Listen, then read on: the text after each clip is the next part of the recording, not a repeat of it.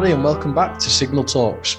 Today's question we have I often find myself doubting myself and my ideas, especially when things are challenging. Mo, what's your take on this? I think it's a really important question. And I wish that we had the individual who brought it up here with us because this is something that all of us deal with. You ever deal with it? Absolutely. You know, you doubt yourself quite a lot. However, it's the confidence component that really makes you believe in yourself and move forward with whatever you're doubting yourself about.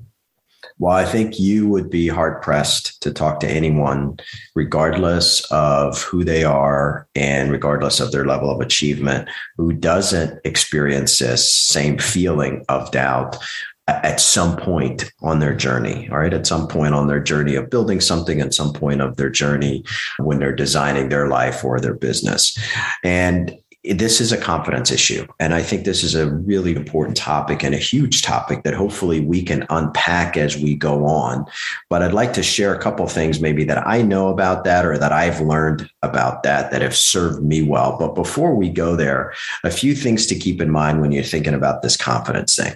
Number one, confidence is a skill like any other skill, and you Absolutely. can hone it.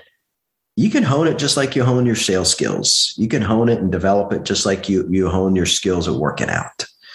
And I think if you keep that a priority or if you keep that top of mind, you'll understand that this is there tools and resources that can help you with that. Number two, and here's something that I kind of learned the hard way along the way. All of the doubt that you feel, all of the things that get in the way of you feeling confident are primarily the raw materials that you need to overcome that or the raw materials that you need to to expand consistently your confidence zone there's always there's a saying that that always says the impediment to any action is what advances that action the challenge sometimes as human beings we stop when we see a challenge or a big roadblock or something that is getting in the way, we often stop. Absolutely. So it's really critical to keep that in mind. The third component that, that I want to share in this particular area is to understand that as human beings, you know, what part of the reason you and I are having this conversation because I asked you to go watch a video on designing your life, right? Yep. Yep. And one of the key ingredients of designing your life or designing a business that really matters is to be very deliberate about identifying your own zone of genius and staying there as much as possible. What is it that I do that is completely different than everybody else? What is it that I do that I eh, continually expand my extraordinary zone on and figure out what it takes for you to stay there. Okay? The more that you think about that and the more that you're very deliberate about that, the less you're going to have to experience doubt. You may feel challenged, but the less that you're going to experience doubt. So now let's talk about a few things where you can expand your confidence zone. Number one, take ownership of your life. I'm sure you hear that a lot. But this is about you and no one and nothing else. If you can't accept yourself fully exactly as you are right now, you're going to be sabotaging your own life. You need to be clear on the direction that you're going. You need to be clear on the things that you're trying to excel at. You need to be clear on what your superpowers are, what areas you're not very good at, and you need to be super confident in approaching people in the areas that you're not super good at where they're super good at. So you have to examine yourself every day on a consistent basis. The reason we use sports and athletics a lot when we talk about confidence and pressure and outstanding performance is because you either win or lose all the time. You have one good play or one bad play, right? So, you know, if I have one good play, you know, it's very obvious if I have one bad play, that's obvious as well.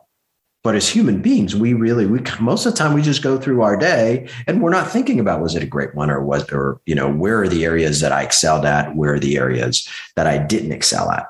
Right. So that's, you really need to take ownership of your life. And again, you know, we'll do something around this whole idea of designing your life and designing your business as we continue to do the work that we're doing.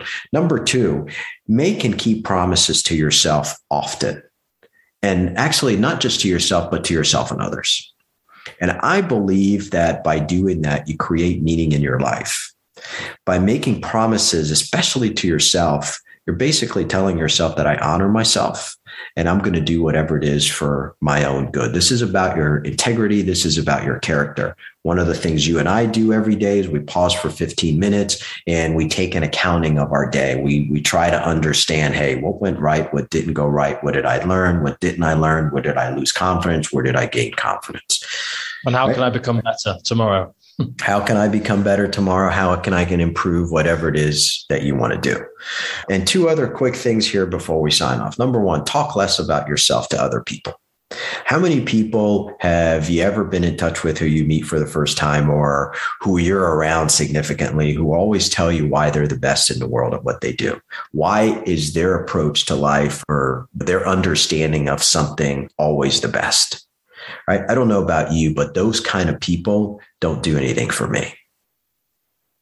Agreed. Right? So yeah. the, the less you talk about yourself, the greater the confidence level you're going to have. And the last point that we want to share here is, and this is something, again, very difficult for people, especially in building businesses or people who are in sales or maybe the individual, obviously, who asked the question, don't seek external approval from people. The moment that you embrace that and surrender to that, you're going to see a tremendous change in your life. You and I used to talk a lot about, hey, let go of these outcomes. And you came from a world where outcomes is all you lived. And here we're really focused on inputs, not outputs. Again, those are some areas that we can talk to as we go. But those are some things that this is an area that all of us deal with all the time. Whether you call it doubting, whether you call it your voice in the head, or whether you call it confidence, we each deal with it. If you can understand the triggers and you can do something about it, hopefully that at least triggered some things for the individual who asked the question. Fantastic. Well, thank you very much for sharing. And for anyone who has any questions, please go on to 33 Voices IQ onto the Signal Talks and ask your questions there or send an email to rg at 33voices.com. See you next time. Thank you.